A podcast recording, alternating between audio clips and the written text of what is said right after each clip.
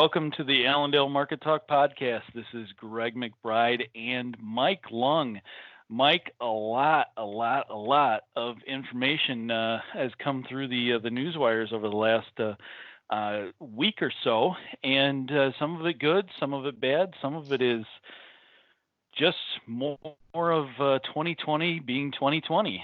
we start with with murder hornets, and we move on to uh, to China phase one uh, maybe blowing up in our faces as we start to talk about uh, the the real idea of more tariffs and maybe even some sort of a confrontation, uh, physical confrontation. Uh, or armed confrontation between the United States and China. What what are you hearing out there? So what I first saw in this was the amazing production out of China with Legos. And what it was, it was just a production that they put out saying that, oh, we warned America about this and, and they didn't listen to us and now they're having problems and they're still blaming us. And I don't see why they'd blame us. And then you have obviously our side saying we're blaming you because you underreported. You didn't give us any kind of information about the full depth of what was going on and you delayed the release of any kind of data so that way you could stockpile medical goods for yourself Right. Well, it's not even uh, it's not even just the United States that's uh, that's got a bone to pick with China here. It's the EU. You've got uh, South America, uh, parts of uh, the other parts of Asia that have, are dealing with all this uh, fallout from the the coronavirus too. Mm-hmm. Yeah, you have a lot of Europe that's angry with them, and like you just said, a lot of the world's angry with China, which was found in I want to say it was a Chinese report finding that the anti-China uh, rhetoric was at all times high since the Tiananmen incident. Yeah, yeah. So I mean, uh, it's it's not looking good. But then, uh, you know, on top of that, then uh, the president, uh, President Trump, comes out and, and starts talking about uh, uh, retaliatory tariffs on China because of their their response to the corona coronavirus, uh, basically just saying, hey, listen, you guys screwed this up. You made it worse on so many other people. We have no other uh, no other course of action but to to you know hurt you for it, which is you know hitting you for uh, for more tariffs.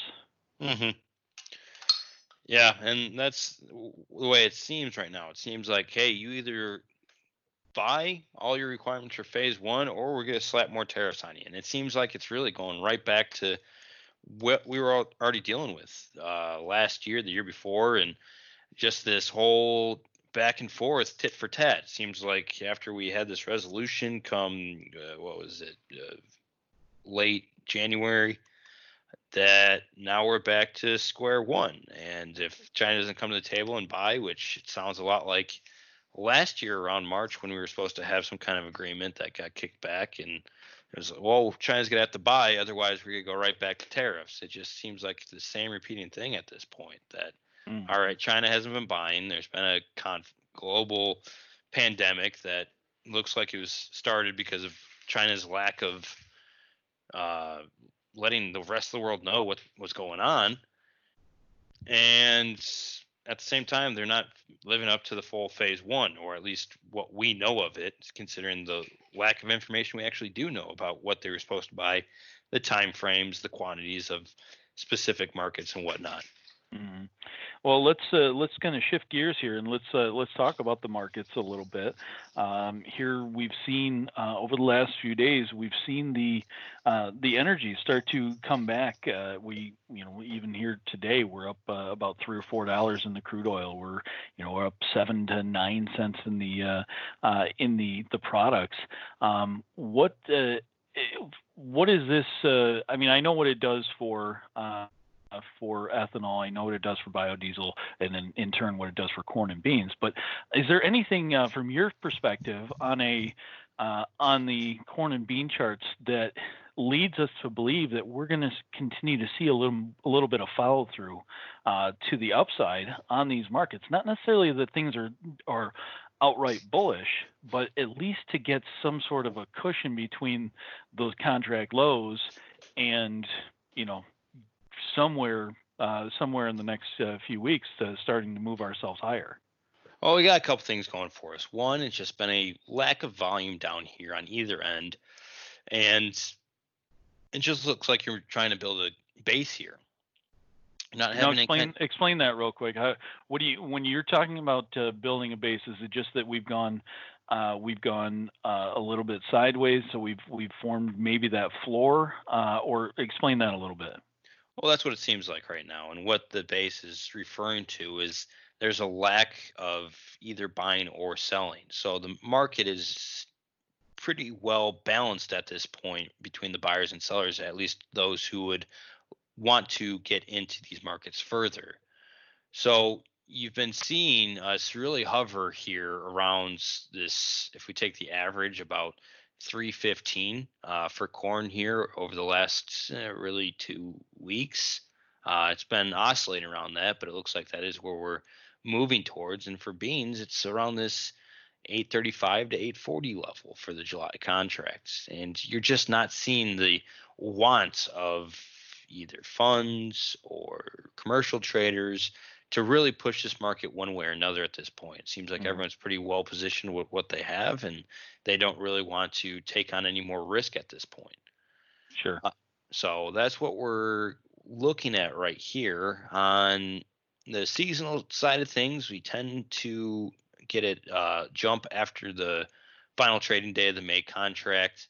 Uh, that's going to be shown on your uh, 5 eh, 15 year seasonal both and a little bit on the 30 year seasonal but that's such a far out time frame it's kind of hard to really justify using the 30 year at this point but the 15 and 5 have great seasonal tendencies to run up following first notice actually a little bit before or not sorry first notice a little bit before uh, the last trading day so we'll be watching that going into this uh, june time frame throughout the month of may um, and on top of that you have this spread between the corn and beans, which is very narrow still for this time of year. Usually you see it between this uh, six dollar and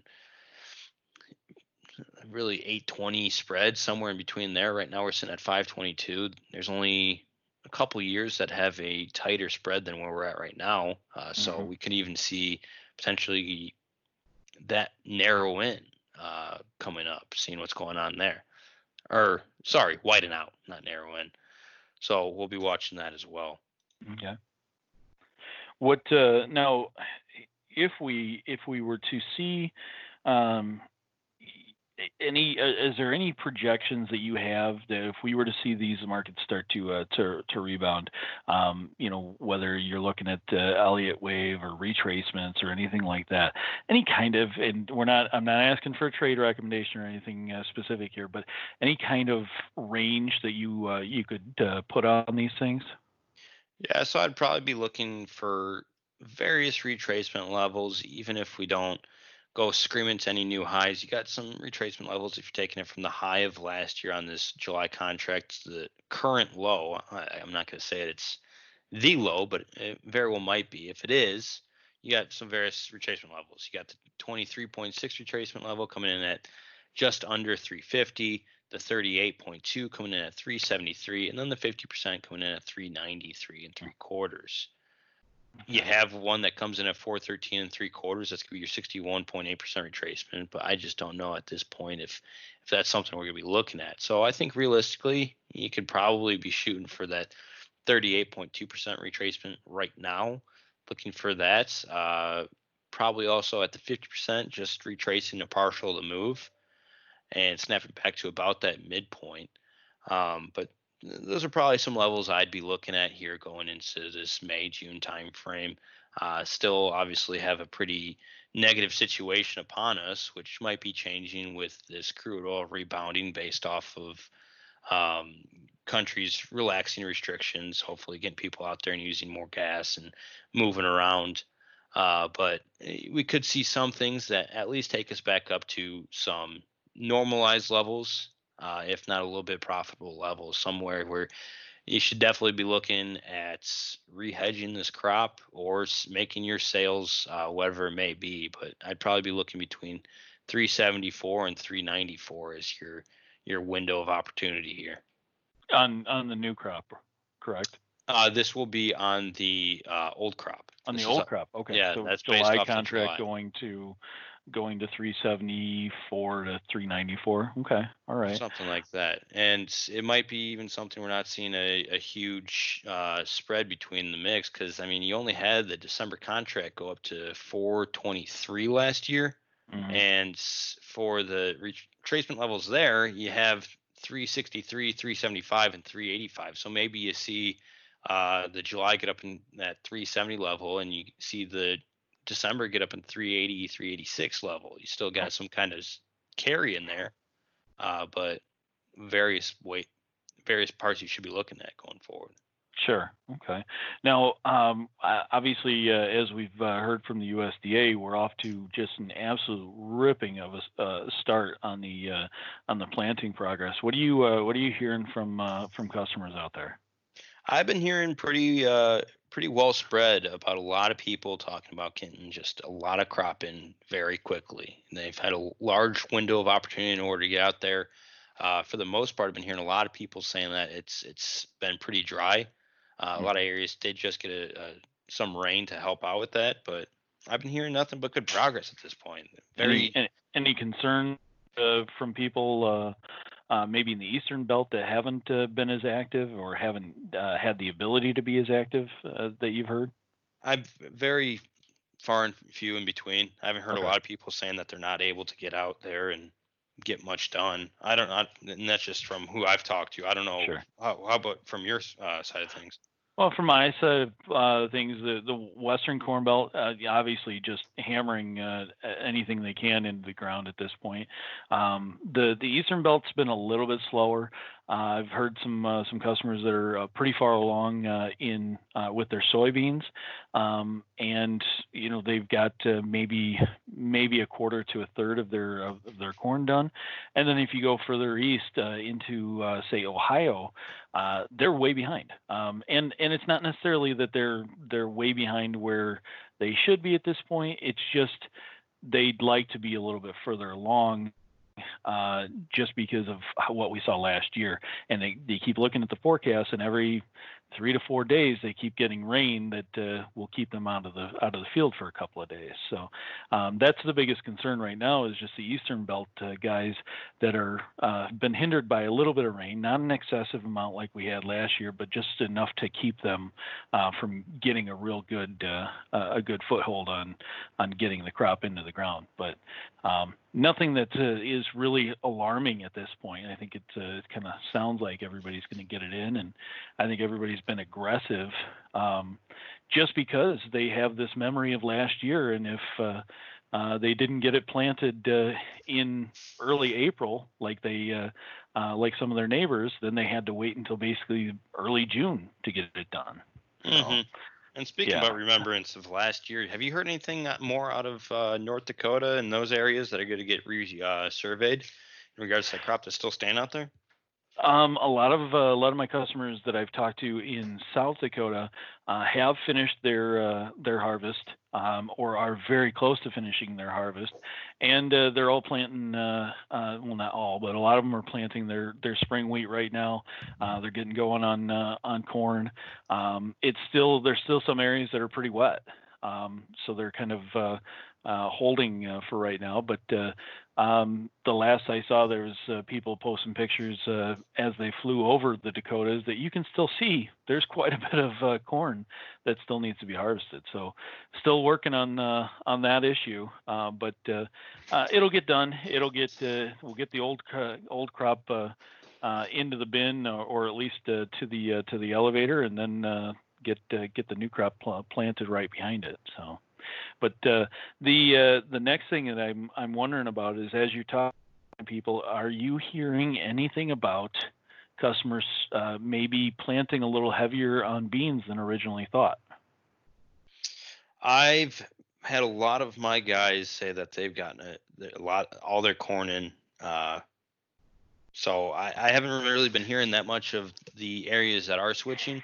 I've been hearing rumors, uh, but nothing from my direct guys or people that I've talked to in regards to a big switch between the acres at this Mhm. point. It's not like last year where they weren't they didn't have in the ground yet, and they still had the idea. Uh, maybe I can plant a little bit more corn acres, considering what's going on. Uh, this year, it's just it seems like a lot of guys I've talked to have gotten their crop in the ground relatively quickly and didn't really have much time to think about changing over. Yeah, well, I think I think the biggest thing uh, is is just the the the negativity uh, right now is you know everybody wants to everyone wants to get uh, get planted, but you keep hearing the com- uh, the comments about well, I don't know why I'm bothering to plant anything because it's not worth anything and it's not hmm going to be worth anything, and that's the that's the uh, the negative tone and that's the the concern that uh, that you have going forward is that these guys are are they're just everybody's just beat down.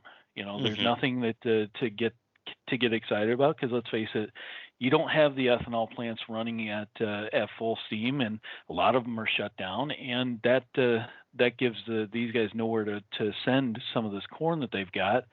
Uh, while demand uh, for exports has been good, internal uh, use, uh, domestic use has been has been damaged by this uh, by this whole thing. Um, the guys I've talked to, um, quite a few in Missouri have decided that they're switching uh, they're switching makers over to beans. Um, that's about the only place that I've really heard. I heard a whole lot of other places that have uh, decided to make the make the switch at this point. hmm Yeah, it's going to be an interesting season, and it feels just emotionally, it feels a lot like what we were feeling last year before the huge rally. Not saying that Mm. we're going to see it that rally again, but it's it's got the same feeling to it. Uh, Mhm. obviously, a lot more amplified to the downside than last year. Yeah, Uh, but you got that same kind of feeling where it's just never going to get better, and it, we're just sitting here in the doldrums waiting to see what's next. So hopefully, yeah, we do get the same kind of motion where uh, the first uh, week of first second week of May, we start rallying ourselves out of this hole and get at least somewhere back to a profitable level. Uh, but as of right now, it's just uh, it's going to be when and what's going to drive us there. What's going to yeah. give uh, the give the market a reason to start taking on risk at this point. Yeah, absolutely. And I think the the big key uh, uh, this year is you know you don't you don't swing for the fences. We gotta you know we gotta protect uh, what we can uh, when we get that opportunity. And and these rallies, as we've as we've talked about for you know for shoot over a year now, these rallies don't last that long. So you may get four to six weeks of uh, of upside in these markets, but don't be looking at the at the long side of the market uh, in corn, especially past say July 4th. You hmm know, it's that's about the time we need to be turning uh, turning and looking at uh, at what to do for our hedges. Is you know in that uh, uh, middle part uh, to late uh, part of uh, of June. So Right. Most absolutely. Awesome. Where, where where can they get a hold of you, Greg? They can call me at uh, 815-578-6165 or they can get a hold of me uh, email at uh, gmcbride at allendale-inc.com. Awesome. To get a hold of me, give me a call at 800 or 815-578-6177 or by email mlung at allendale-inc.com. But today for Allendale Market Talk, this is Mike Lung, Craig McBride signing off. You guys have a great one.